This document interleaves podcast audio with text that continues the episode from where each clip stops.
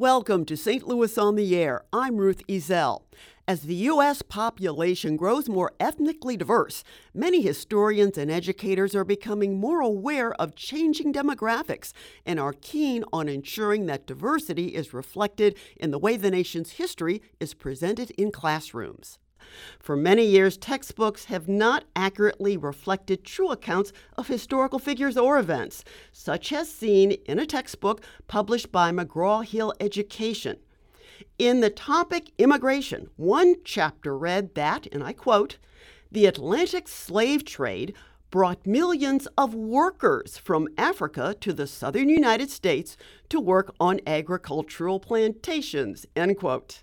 There's also been criticisms that schools limit coverage of communities of color to a chapter or a lesson or a time of year. For example, some say Black History Month gives short shrift to individuals whose contributions should not be forgotten. Joining me in studio to talk about it are LaGarrett King. He's an associate professor at the University of Missouri Columbia who specializes in African history education, African American history education, pardon me. Laura Westhoff, Associate Professor of History and Education at the University of Missouri St. Louis, and Robert Good, Adjunct Professor in Educator Preparation and Leadership at UMSL. LaGarrett, Laura, and Rob, welcome to the program. Good Thank you. Thank you. Uh, Laura, I've got a question. I'll start with you.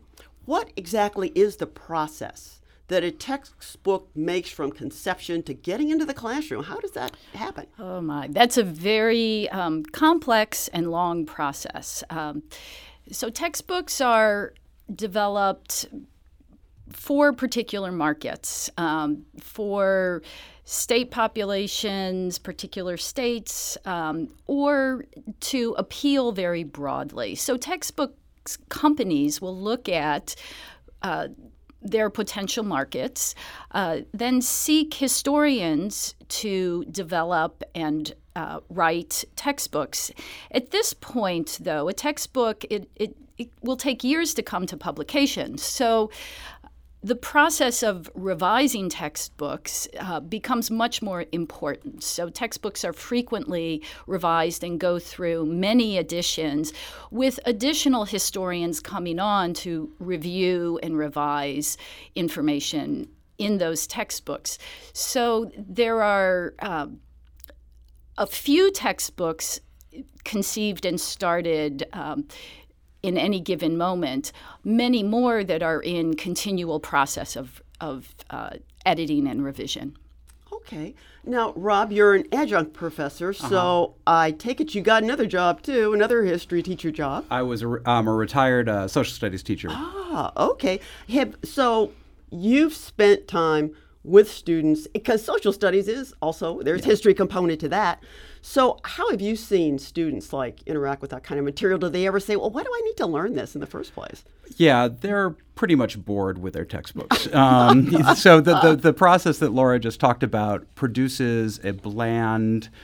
Um, non-interesting sort of authoritative voice that they just don't engage in and and so I taught um, high school U.S. history for 27 years and saw the changes and as as as textbooks tried to appeal to a broader array of folks. They started adding folks. It was piecemeal.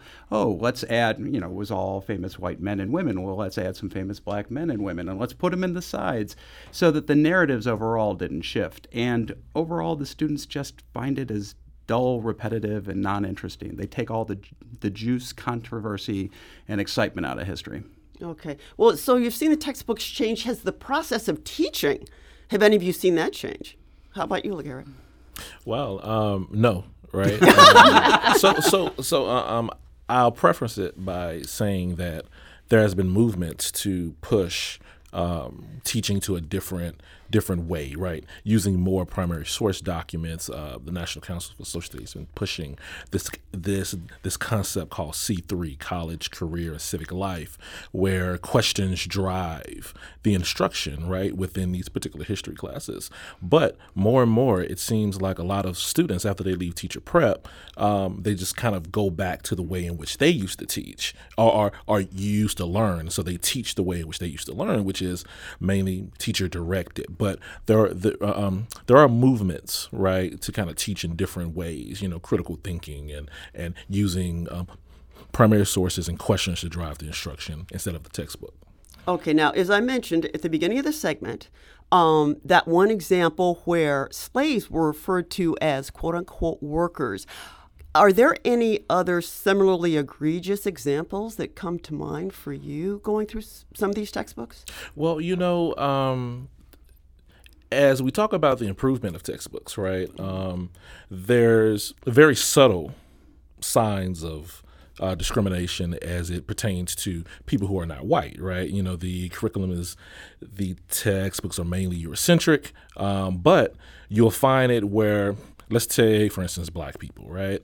This notion of black people being passive, black people being happy being enslaved, um, black people, um, you know, particularly in the civil rights, this this real emphasis on nonviolence. When you know, when you look through history, right, particularly history textbooks, violence rules everything, right? And this notion of the only way that you can achieve freedom is through nonviolence is a fallacy, right? So you kind of see these double standards, if you may, in the ways in which narratives are crafted based on um, uh, the color of their skin or gender or sexuality um, if it's not part of kind of this Eurocentric male Protestant middle class view. Okay. I'd like to invite our listeners in on this conversation because, hey, we've all studied history at some point, and I think everybody's got an opinion on it. If you have a question or a comment for our guests, please give us a call at 314 382 8255. That's 382 Talk. Or you can send us a tweet at STL on air or email us at talk at stlpublicradio.org. So, do you guys, any of you, see any more efforts to portray more accurate pictures of what has taken place in the past? Rob? In textbooks or in teaching in, in practice? Teaching. So, um, there is a move um, to think about opening up the textbooks to make students think that they are to make them critical about the information that they're receiving. And so, one example of how this might work or how it did work um, in, in a class I was teaching. So, I taught freshman U.S. history, and we started with Reconstruction. And so, the Reconstruction chapter in the book that we were using, American Anthem, even though they had added some African Americans um, here around the edges, they didn't. They talked about Reconstruction as being devised by Lincoln, Johnson, you know, the white actors, the Congress, the defeated Confederates, that the voice and agency of African Americans was completely taken out. And that's despite, you know, tremendous amount of scholarship that's been done in the last 20, 30 years about how African Americans, you, you know, if you go to the National Archives, there's tens of thousands of letters of them petitioning, seeking to change. And so what we did in class was we, you know, so we read the textbook and, and then use documents to sort of say, using some of those documents, saying, okay, well, what were what were people of color, what were African Americans doing to seek to change this, and then going into and saying, if you were to, to revise this textbook, how would you change the narrative? What would you do?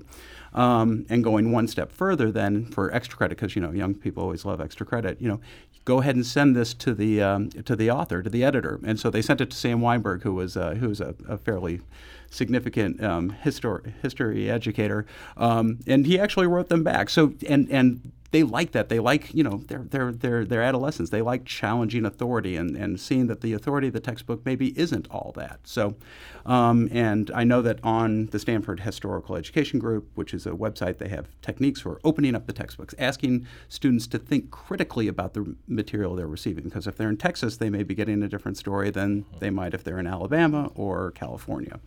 You know, you mentioned Reconstruction. I've got to give a plug. A couple of weeks ago, mm-hmm there was that series, uh, Henry Louis oh, Gates, yeah. on mm-hmm. Reconstruction. Yeah. As a history teacher, are you allowed to, when something like that pops up, is it okay to tell students, hey, maybe you want to check out this show? Oh, absolutely. And we incorporate it, at least in our college classes, and I see my teacher education students incorporating these kinds of resources into their teaching quite a bit. I think one of the important things to recognize about critical thinking and, and what Rob is describing is that it's not so much a critical uh, stance towards the U.S., but a critical understanding of how stories about the past are created by historians, are researched and written, and how this process of writing textbooks, as I described, is uh, is one that produces a, a narrative that is unappealing, is bland, and offers ways for us to ask questions about what else happened, who else was involved. So the textbook becomes a way of diving into a richer history. And those are changes I see in classrooms. Look here. If I may add, um, I think it's a uh, question of ideology, right? We focus on this notion of history without focusing on histories, right? Mm-hmm. So that Y in the IES really makes um, a big difference because the Y denotes like a one singular story, which denotes this notion of Eurocentrism, right? Um, so when we say that, oh, we have this quality versus quantity issue as it pertains to, um, well, are the textbooks getting better, right? Um, so we measure if they're getting better based on the quantity of different faces that we see and not necessarily the quality of what we see, right, within those particular aspects. So when we say, eh, you know, one of the biggest misnomers is that, and I'll use black history for example, that black history is American history right? And we love to say that. But it's really not, not in the ways in which we are conceptualizing American history, right? Black history is different because Black history has um, different frameworks, different time periods, different ways, different perspectives, right? So, for example, July 4th, 1776 historically means nothing to Black people, right? You, but, but yet we call that American independence, right? So, in, in, in, in, ways we need to focus on well, what are the different perspectives and frameworks that other people are coming from? And instead of using history, we need to teach histories. Okay. We have some phone calls, but first we have to take a break. We'll be right back to continue this discussion in just a moment. This is St. Louis on the Air on St. Louis Public Radio 90.7 KWMU. Support comes from the Missouri Forest Products Association committed to conservation and careful management of the state's forests to make them more resilient and better habitats for wildlife. ChooseWood.com. Now, let's head back to our conversation about the evolution of history textbooks. And we're going to start with one of our listeners on Twitter, Bob, who says he thinks young people need to be more aware of how historical narratives may or may not be reflective of what actually occurred. He also asks, how do we make them aware of the issue without turning them off to history? Mm-hmm. That's a challenge. And I want, and let's take a phone call as well. Uh, we have Giles. He's calling from Clayton. Good afternoon, Giles. How are you? I'm okay. I'm fine. Yeah, I basically wanted to uh, kind of pose a, a statement and also a, in a question that the reason that our society is, is, is as it is is because of the way we're being taught. Um, these social constructs of uh, so-called black and white, which are fallacies, became a part of the country, and now we continue to teach them in the curriculum. So we get the result of uh, what they uh, manifest with the cynicism, racism, and all those things come about. When in reality, um, we just want people in America, supposed to be Americans, as opposed to this color code that we used during slave time. That's a part of history too that we need to get straightened out. Uh, that the social constructs need to be changed. You know what I'm saying? Because that's a major flaw in our educational system as we teach our young people uh, to be more diverse. And then they go through all this, then they have to learn diversity once they get grown and become police, judges, lawyers, or whatever. They have to learn how to be diverse then because of what they learned earlier. And it's hurting both groups of people, the so-called black and the so-called white. You understand where I'm at? Okay, is that your question? Or I'm, well, I'm that's, not... that's, a comment, and that's a question also posed to your uh, people, to people there on, on the on the uh, historical aspect as well as change the curriculum to, to, to, reflect more of the truth of who we are as a people. Okay, well, thank you. Yeah, thank you for your call, Giles. We appreciate that. Um, he raises he didn't exactly raise his question, but he was kind of getting, I think, around to it. Our race relations, how were they affected by what people learn in the classroom about history? Any, Laura, do you have any opinion on that? Uh, wow, that's quite a, a question. I know um, it's a um, big question. Yeah, it is a big question, and and I think that uh, we learn about who we are in many, many ways. We, we learn from our parents, we learn from our communities, and we certainly learn from our schools. So the challenge for young people is often that, that what they're learning is in disagreement. So, what we learn from our parents, what we learn from our communities, may well be different from what we learn from our, our schools and our textbooks. And so that when it comes to diversity, uh, raises questions for, for young people, I think, that have been questions for the entire history of our nation is who are we? Who, what does it mean to be American, and what is our story or stories, as LaGarrett points out? Uh, this is a huge question that can't be um, thoroughly explored in a single textbook or even the time of one's schooling. So the key for me is how do you make that exciting? Because that's the very stuff of civic life and, and curiosity about who we are. So, how do we make that exciting in the classroom? Your thoughts, Rob? Well, you know, LaGarrett had mentioned the sort of the nonviolent tradition that gets in textbooks. And um, about five years ago, uh, there was a study about asking students to identify the top Americans mm-hmm. if they just had to name them.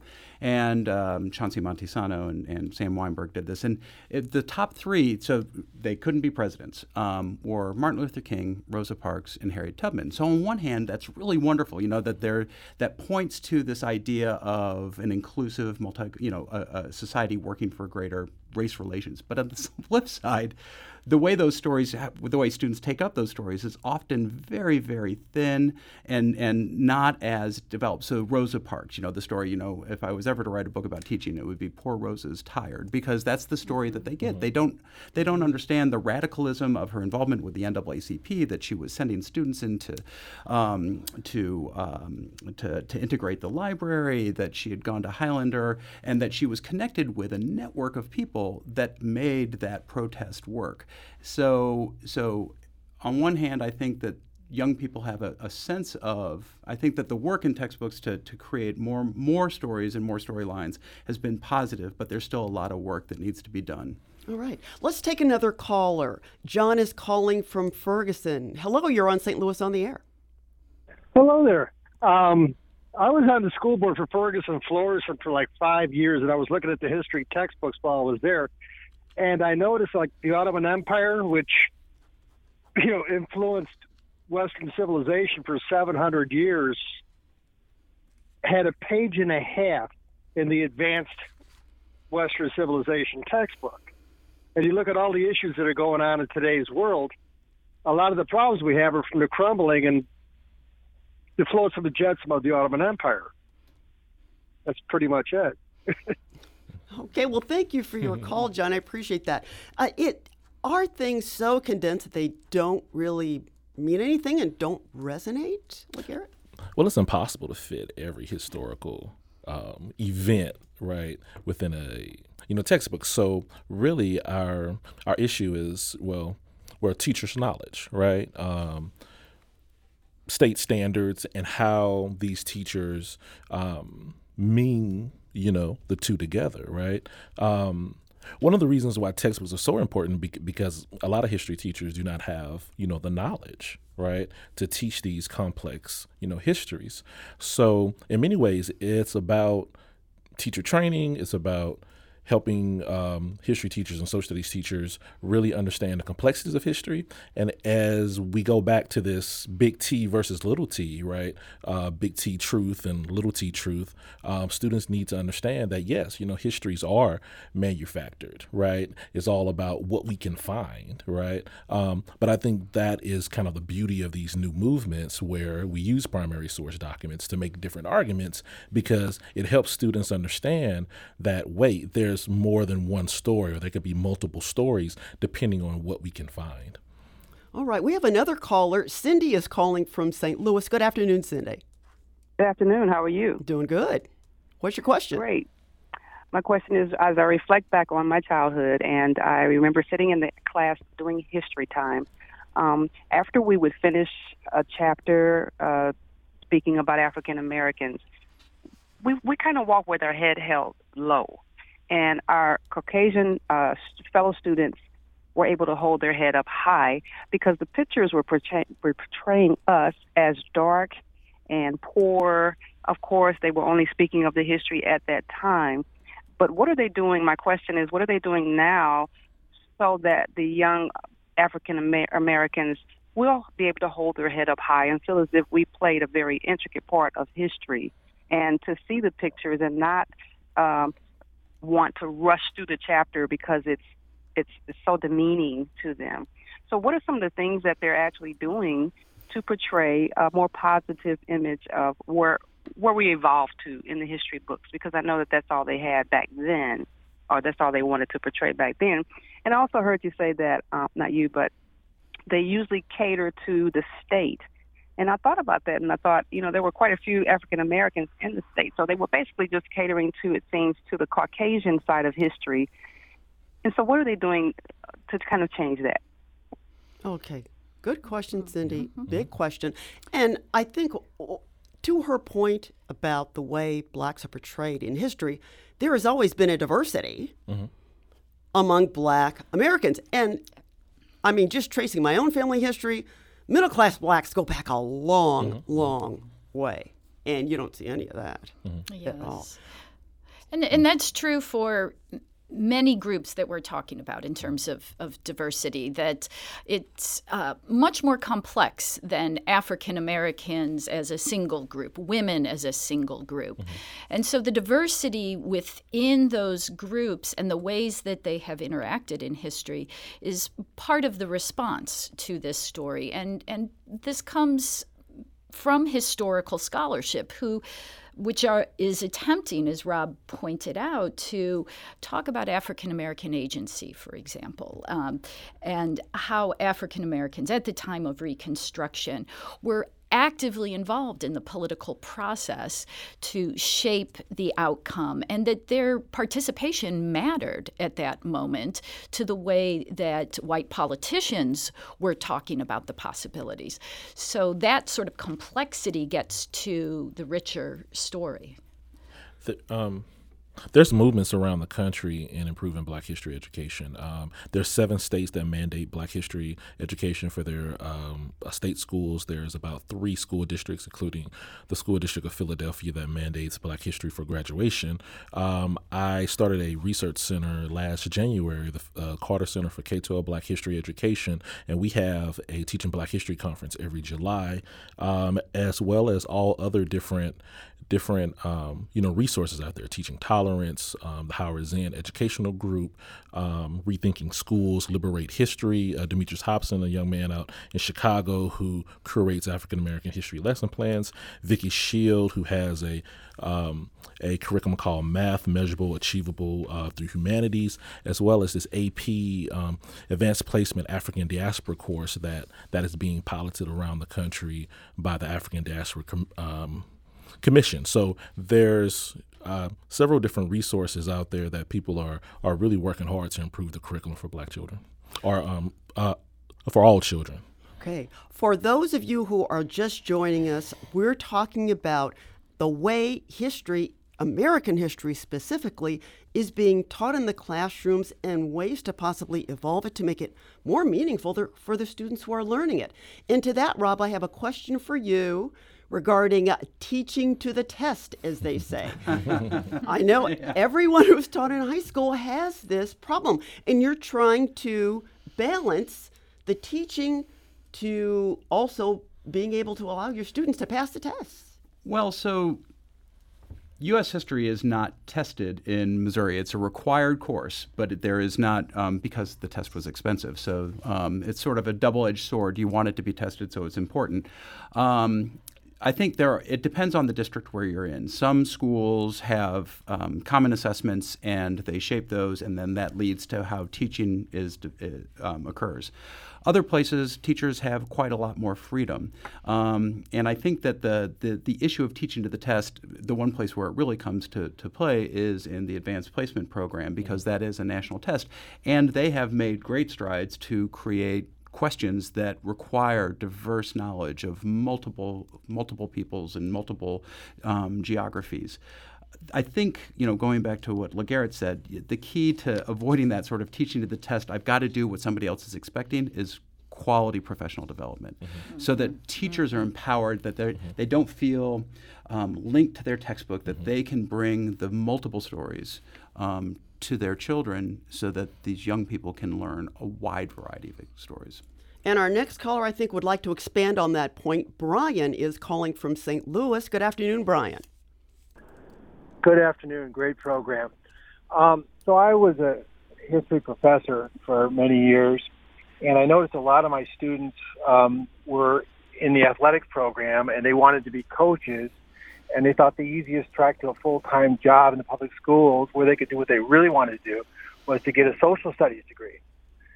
And I thought a lot of times uh, the school districts were hiring coaches first, and where can we put them in the academic ranks where they'll do the least amount of damage? Oh yeah, social studies. So you're not necessarily getting really professional historians. You're getting someone who can coach a good football team or baseball team and has kind of a uh, some some knowledge of American history, and it tends to be kind of shallow and often distorted too. I can give you like one example that I got a lot of students thinking about, like, oh, America got out of the Great Depression because of war. War is profitable, when in fact, really, the New Deal played a huge role in getting us out of that, and that's kind of a revisionist way of make, making the New Deal less important than it really was. Okay, Rob, did you want to respond to that? Well, first I want to say some of my best friends are coaches, um, and, and and there are great and coaches who are teachers. Yes, yes, but, yes, yes. But this is yes, but it, it, this is problematic, and particularly smaller districts um, that that happens. Um, it, so I think that this issue, and I have seen this over my 20 years in history, in a history department and in teacher preparation, uh, it comes back to this question of how we think about preparing teachers and to an extent the role the textbook plays. So the textbook is a single tool in any teacher's toolkit. And the more that we develop their knowledge, as, as you point out, LaGarrett, and through quality professional development, um, historians and teachers need to be working together to shape the kinds of work that goes on in classrooms. We could easily take the entire hour. I have at least a half dozen other questions. I know other callers we cannot go to, so my apologies, but I do want to thank all of you, Mizzou's LaGarrett King, UMSL's Laura Westhoff, and Robert Good for joining us today. Thank you. It's been a great discussion. This is St. Louis on the air on St. Louis Public Radio 90.7 KWMU.